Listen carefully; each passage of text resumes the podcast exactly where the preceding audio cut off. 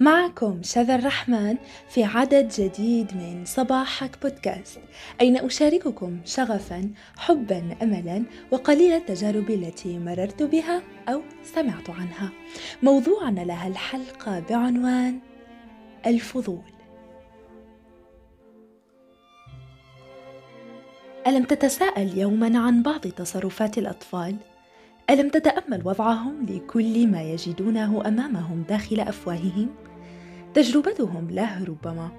أقابل للكسر أم أنه قابل ليكون لعبة استثنائية لم يحظى بها طفل قبلهم؟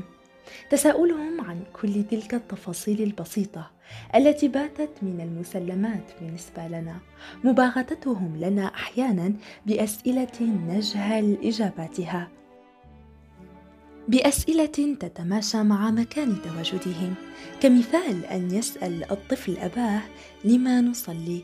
لما نسجد بتلك الوضعية؟ لما يجري أحد عشر شخصا بالغا وراء كرة؟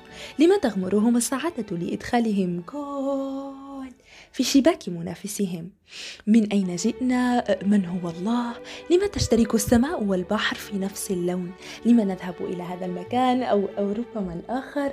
بابا خليني ندوق بابا شمم الريحة بابا شايف بابا سامع يسألون ويسألون علها أسئلة تدفعنا نحن للتأمل والتفكر في أمور تعايشنا معها دون أن يجتاحنا الفضول لفهمها أبداً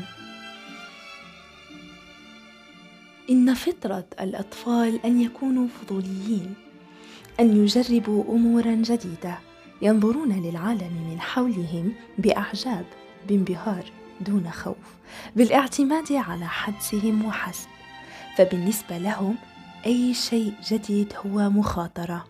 قفزهم داخل المسبح مغامرة لبس ثوب جديد النوم في مكان جديد وتذوق حلوى جديدة. كلها بالنسبة لهم مخاطرة ولكنهم دائما ما يرحبون بفكرة التعرف على أي شيء جديد. فكما يقول الكاتب جوستاين جاردر عليك أن تختار.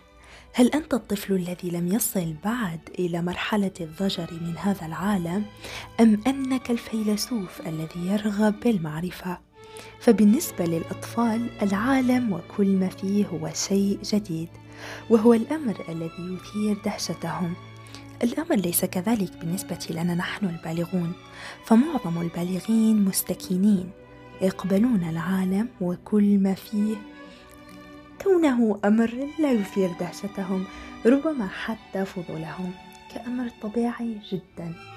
هذه النقطة على وجه التحديد. أين يصبح الفلاسفة هم الاستثناء.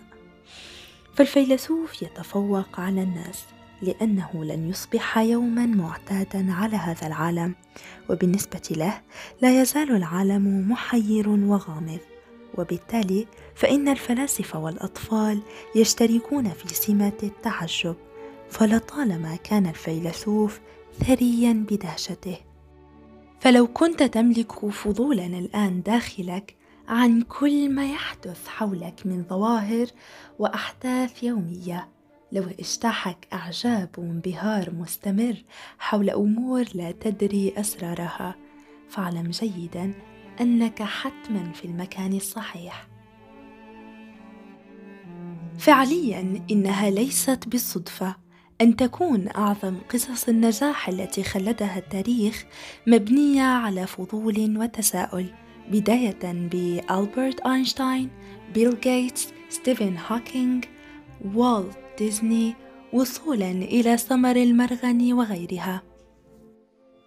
فمن أكثر القصص الملهمة حول الفضول هي قصة تحول من طفل مشوش غبي كما وصفه أساتذته إلى الرجل صاحب الألف ومئة اختراع مفكر أسس مختبره الصناعي في الثامنة والعشرين من عمره لتقلده بعده شركات عالمية مخترع الفونوغراف أو تقنية القرص الدوار مخترع المصباح الكهربائي. نعم. توماس ألفا إديسون المخترع الأعظم على مر الأزمنة. الشخص الوحيد الذي أمن به في بداياته هي أمه والتي حملت داخلها ايمانا كبيرا على أن فضوله سيغير حياته. فقد كان يقرأ فقط لإشباع فضوله وجعل أمه مبتسمة وفخورة به. لربما لم يملك إديسون أبدا مقومات النجاح. الكثير من الذكاء ربما أو التشجيع من حوله. والذي بتنا لا نستطيع العيش من دونه. فلو سألت أحدهم الآن عن سبب تخليه عن حلمه سيروي لك عن كم هائل من الناس الذين أحبطوه أو ربما لم يلتفتوا ابدا لتشجيعه أو لم يرى داخل أعينهم انبهارا لما يود تحقيقه. فتخلى عن كل ما يحمله داخل جعبته من أهداف وأحلام بكل هذه البساطة. ولكن إديسون حتما حمل داخله دوما فطرته السليمة والتي تتضمن فضولا للمعرفة حول كل ما يحدث معنا يوميا. الفضول حاضر دوما في العقول العظيمة والمعطاءه هو أول المشاعر وآخرها. فلا تحاول دفن ما خلق فيك. فطرتنا الفضول التساؤل للمعرفة. اسأل أسئلة تافهة بسيطة غبية أو مخجلة ربما. فقط لا تسكت لا تسكن لا تكتمها داخلك. فبذلك ستكتم فضولا شغفا حبا للمعرفة ربما. أو بإمكانك حتى أن تقتل الشيء الوحيد. الذي كان سيساعدك على أن تترك وراءك انجازا عظيما للبشرية. ويظل التساؤل مطروح داخل أذهاننا دوما حول فعاليه الفضول الذي يتحول بدوره لتساؤل بإمكانه أن يغير قصة واقعا أو حتى قدرا. في الحلقة القادمة من صباحك بودكاست سنرى كيف غير سؤال حياة الكثيرين أو ربما مسار البشرية أيضا. شكرا لكم جميعا على وقتكم الجميل هذا. أتمنى لكم يوما سعيدا أو مليئا بجرعات الدوبامين ربما. إلى اللقاء.